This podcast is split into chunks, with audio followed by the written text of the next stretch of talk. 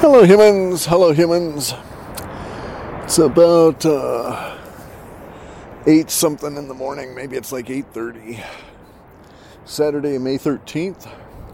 Sitting out in the sun here. It's probably a little noisy because of the ocean in the background. Trying to see if the um, there we go. Okay. Um, trying to see if the recorder was working in the sun here. Anyway, um, well, we've got a clam tide here today. I think it's like two in the afternoon, so it's like a perfect sort of thing. It's going to be hot here. Uh, it was hot yesterday, so it's like maybe 61.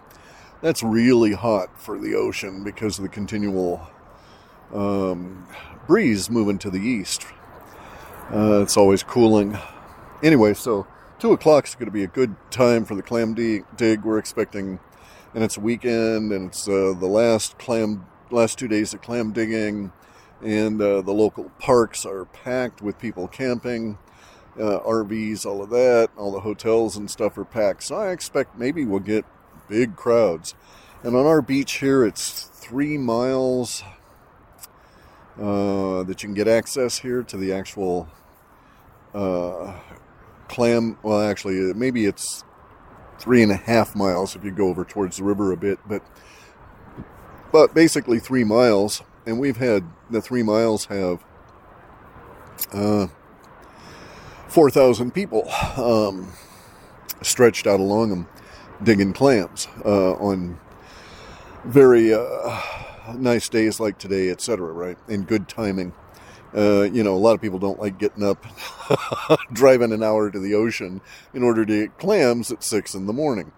Uh, so you don't see a lot of people on early, early clam tides. Anyway, though, I'm sitting out here taking the sun because I'm a hurting fire.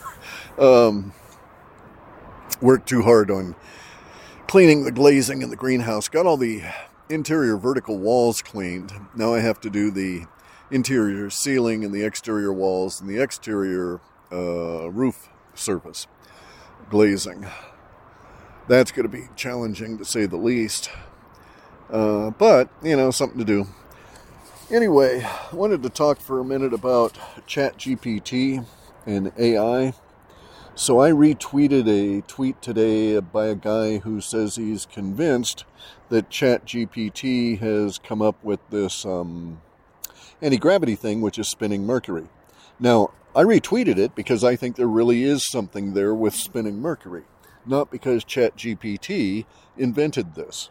Okay, so this guy is of the opinion that uh, ChatGPT can be creative, and that's the opinion of most people, as though the the um, because and it's because they put the label artificial intelligence on it that people instantly jump to this conclusion that these software programs can create something new, which they are not able to do, right? They're not able to do that. They are not even able to make, um, for the for the main, for almost all of it, they operate in a deterministic fashion, just making links between uh, databases, between words and databases. So all they can do is link words up. So if it, so anyway, so the thing I retreated was this um, idea that spinning Mercury can cause a. Um, he wrote it down as a radiation effect that affects that is anti-gravity. Well, okay, so in my model of, of universe of the materium, gravity is does not exist. That only exists from the um, um, atheistic Einsteinian view of things. Uh, gravity is a force, and they can't reconcile it because it doesn't exist they can't define it, they can't describe it because it doesn't exist. It's just a, a concept, not a reality. Anyway, though, so uh, this guy uh, uses ChatGPT. He writes this long tweet about how ChatGPT has discovered uh, spinning Mercury is an anti gravity effect. Okay, so uh, Kozyrev had determined that there are properties to Mercury that are not apparent uh, on on first glance at this stuff, and that in his opinion, these properties went to interacting with the active qualities of time. And I'm uh, in agreement uh, of that opinion.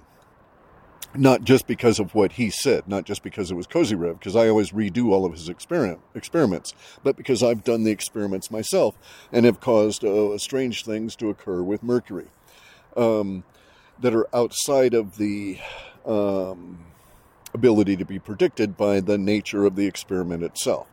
Anyway, so um, I'll describe one of those in a minute.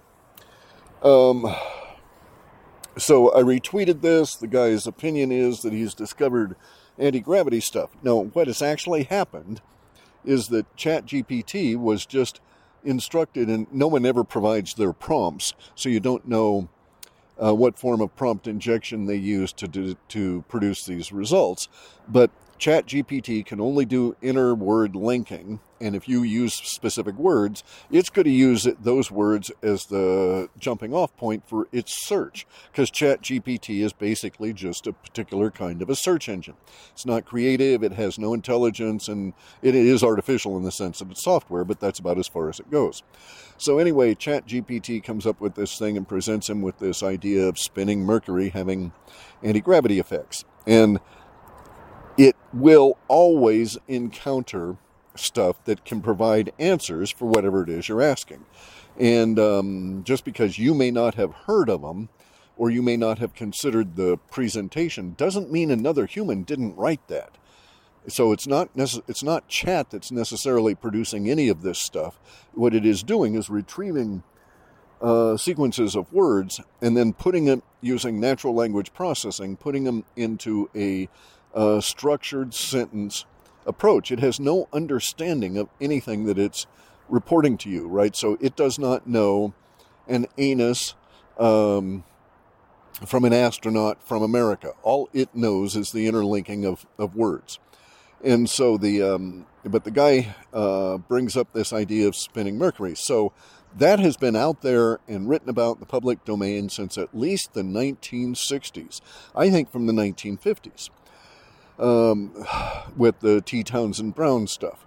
And so you'll see this rep- repetition of ChatGPT, quote, discovering um, these hidden anti gravity approaches. And it is not true. All it is is just providing you linkages of something that's uh, been written about anti gravity.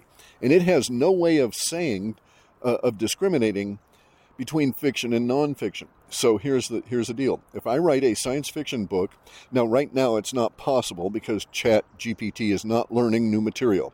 It's been capped off as of October 2021 uh, because the mother wefers did not want it to have uh, the ability to pull out current information about either Ukraine war, the stolen 2020 election, the stolen 2022 elections, or what the mother wefers are doing. They can't have chat be uh, current.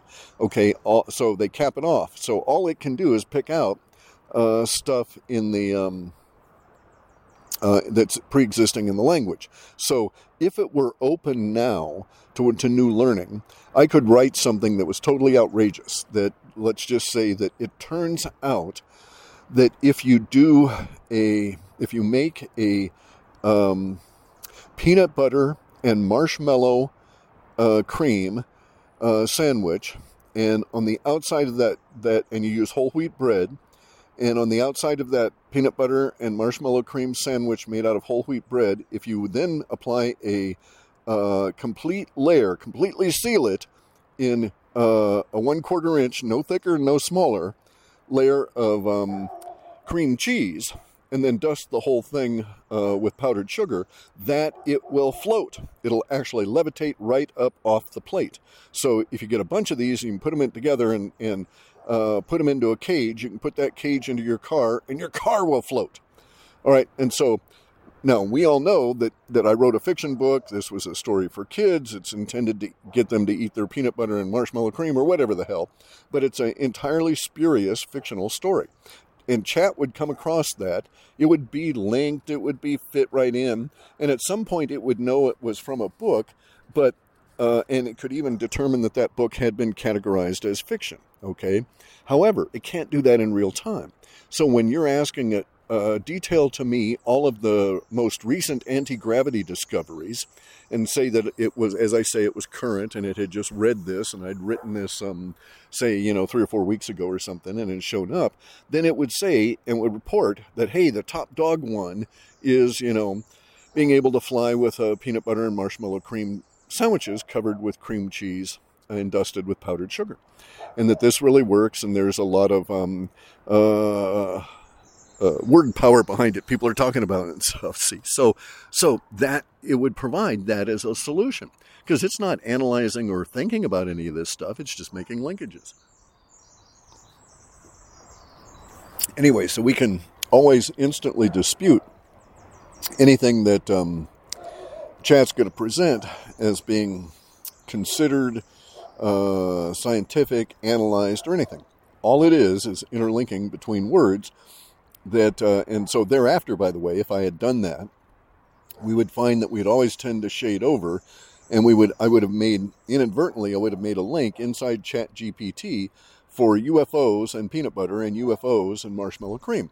And so, as the volume of words on marshmallow cream and peanut butter rose, independent of our structure about the sandwich floating, it would nonetheless tend to power ChatGPT to thinking that there really was something in this idea of peanut butter and um, marshmallow cream being an anti gravity force. Just because of the sheer number of words. Because it, and it goes on the words that are on a popularity kind of thing, right? Words most frequently used. And you cannot alter this no matter what you do to uh, with your prompt injection. So I've worked with a bunch of people and we've tried to do that uh, repeatedly, and none of us have been able to succeed. And we had a little test, and it's um, it's just the way they've structured it. It's not you're not able to overcome that and and teach it to think in a different way, so to speak. Teach it to link in a different way. It's just not able to uh, take that instruction set. And I can see why, because uh, if it could, then you could seriously hijack it. And uh, anyway, so Chloe. Anyway, sorry guys. Out out here, and the dogs are annoying the tourists to the south of us, uh, getting the stuff out of their house or getting ready to go to the beach or something. Uh, okay, so there's the Chat GPT thing. Oh, okay. So, all right. Uh, just on the spinning Mercury. All right. So, uh, spinning Mercury has been a um, a thing since T. Townsend. Well, actually, since before that, since um, uh, Tesla. Okay, so Tesla did some early experiments. I want to say they were like 18. Uh, 1898 or something like that. Very early experiments, he started messing with mercury. It wasn't easily obtained. Uh, it always has had a reputation for being unstable and for having uh, health risks, right? So he didn't never got into it. He used it in some of his devices. He'd had a um, uh, one of his patents, I believe, talks about using a mercury as a bearing surface uh, for, in essence, for like a um, uh, in in a little tiny droplet form, and it would be a an active bearing uh, in lieu of um, this form of lead. So you have to know that back in the 19 uh, early 1900s, there was a kind of bearing surface that was made out of lead because the lead would soften, and it was a soft uh, bearing as a, and so the the harder iron would be twisting in a bearing surface of lead that couldn't go anywhere, that was compressed by wherever it was put in, and so it becomes sort of a fluid. And then when the machine isn't being used, the lead hardens up, so it has issues, right? Uh, was not a good solution to making bearings. And we end up with hard bearing surfaces being with um, petroleum oils uh, being the best um, uh, solution for our technology. But at the time, uh, they used to have these situations. And one of his ideas was he was trying to make this thing. Um, I think it was it was on when he was trying to come up with a commutator for um, AC current, uh, and he was thinking to use a uh, central pivot oscillating commutator that had that central pivot resting in a little tiny pool of mercury. And he discovered some interesting effects that were caused by the electrical current uh, within his device. And so he abandoned the idea of using mercury in it. Okay, so I know that we go all the way back at least to Tesla. uh, with mercury being unstable, and it was it's unstable in the presence of an electric fluid or electric um, field. Um, it's also un, it's it's sort of unstable. It's actually the reverse of unstable. It's rigid in the presence of a, a permanent magnet field, and will always take the opposing polarity. And interesting, so it's a reflective surface in terms of magnetism. Okay, and we can get into that some other time. Anyway, so I was messing around with some um, experiments. I thought about this, and then I went ahead and bought some mercury. You can obtain it; it's not particularly expensive. Um, usually, it's um, intended for like school demonstrations and that sort of thing, right? Uh, although I got some for a scientific purpose, and it arrives in a um, you can get it in a couple of forms. Uh, I wanted to get some in a vial. They were sold out, so I had to wait for that. And in the meantime, I got it in a capsule. So the mercury is sealed in a glass capsule that it was 10 grams of mercury. So maybe the capsule's like an inch high and, you know, maybe three or, or a third of an inch to uh, 40% of an inch in width. So it's not, not half an inch wide, probably and the mercury is inside there. Uh, it's very heavy, so you're not getting a large volume. Anyway, so I was just futzing around, and I had a I was sitting there talking to a guy um, about some other stuff. Maybe I can get into that too. But anyway, so I was talking to some people on a Zoom call, and I was sitting there, and I had some micro wire, the very fine wire that's insulated that you use in. Um, mocking up printed circuit boards uh, before you get to the point of doing a prototype of the board itself. You're just running out the circuit in wires. Anyway, and so I had, I had a bunch of this micro wire, and so I, I started wrapping it around this um, capsule. Okay, this is sealed capsule. It's the glass has been melted and sealed. Very well done. Uh, you know, obviously school kind of demonstration. You could put it in a uh, some kind of a display or whatever. Anyway, so I, I, just started at the midpoint of the capsule and, and wound down towards one of the poles. This is a micro or one end, and this is a micro wire. So I did several different wraps in that half, and then cut the two wires and just let them sit. And then I went and got another color micro wire, another color insulation around it, and wrapped the other half. And I wrapped the other half in a uh, an opposing fashion. So I wrapped one half of it clockwise and the other half of it counterclockwise. And I did three layers of wraps, more or less the same length on each of the two halves. And so and then I cut the wires, and so I had I had four terminating points of uh, wires to form two circuits. And so I connect these wires. This is after the the Zoom call, after we'd done our business there, and um, I connect these two wires to this little device I've got, which is a handheld uh, uh, or, or not handheld, but a hand cranked um, DC electric generator. Uh, and it's got the ability to, to uh, drive two circuits. And so I just clip it in. I'm just futzing around. I'm not expecting anything to occur, but I know that mercury spins in the presence of an electric field. And so I'm just, I'm cranking it a little bit, and hey, the mercury's starting to just like oscillate and wobble and shake and all of this kind of stuff. It's like, oh, I'm getting an effect.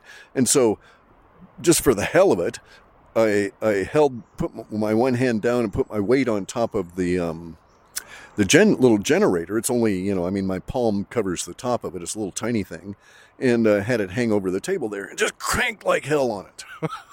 right, so I just generating uh, generating all kinds of electricity uh, in two circuits, and uh, the mercury starts spinning one way at one uh, end of the capsule and another way at the other end of the capsule. And I think, oh, wow. And I start really, really, really, really cranking it. And, and you can see the mercury itself attempting to split into two, um, two columns, I guess you'd say, or, or two spheres, uh, locating, uh, trying to locate, so it bulges out at the end of the towards the, the end of the capsule and separates uh, uh, almost separates in the in the middle um, at the equator point of the capsule as each of the hemispheres within the capsule are starting to spin the opposite direction and they're spinning relatively fast in the opposite direction at the um, capsule at the end of the capsule, at the end of this little pill-shaped thing, and no spin at all in the um, in the middle. So it winds down, and you, so obviously there's tension building in there uh, that that the whole thing wouldn't spin. And so I really, really, really crank it, and then it was like kawump. Okay, there was this um, noise of uh, the uh, explosion of the little capsule, and so and, and, I had this in a plastic box. Okay, I'm not. Uh, it's actually um, a Tupperware thing, right? It's a food storage plastic box, so you can see through it. And I just put the, the micro wires don't don't get crimped or bent when you put the um, the top on and seal it because it doesn't seal that tight, right? It's not that sharp edged. It, they get crimped, but they're not not cut off. And so you can do things like this, little tiny, quick and dirty experiments. In, and it was sort of my little safety shield. And it was a good thing I had it because the mercury went everywhere. Uh, it was just like flying out of there in this little instant of um, of an explosion. And, it, and I'm not sure it was an explosion or an implosion. I don't know what actually happened, but I know that the the little glass um, capsule just shattered into tiny little fragments everywhere inside this plastic container. And then, as I say, the mercury was just everywhere. I'm in the process of cleaning it up. You can do it with a magnet. So you can use a magnet to push mercury off of other surfaces. And so I'm, I'm getting it all um, collected and I'm going to put it into a little jar uh, and continue my experiments. But so um, so obviously there was some level of um, uh, I don't want this kind of force going on here relative to the mercury and the electric fields, and the fact that those electric fields were both counter rotating and very crudely uh, separated. When I at the very last there, I noticed that I had had some overlap at the point of the equator. Maybe the outcome here would have been entirely different had I separated the uh, two windings by say a millimeter or so instead of having that you know they not only just bumped up against each other but that last winding took a couple of loops around the uh, first set.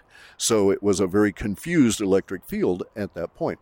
Anyway though so uh, you know so that's why i went ahead and um, uh, and retweeted this thing that this guy had had from chat. Not because I think chat's created anything. It's just interesting. And um, um, a lot of us have done experiments, including Kozyrev, to suggest that indeed there's something really cool about Mercury. Uh, these guys here think Mercury, they're thinking anti gravity, they're thinking radiation, and all of that. Um, I'm with Kozyrev. This is um, Mercury has the ability to interact with the uh, active qualities of time. And it's, um, uh, we can also, I, am pretty sure, get around, get around to, to making it mechanistic in terms of our interaction with these active qualities of time. Anyway, I'm going to get some more coffee and, and uh, try and reduce the pain load and then go out and decide to do something. This here is a avoidance behavior. So, all right, guys, talk to you later.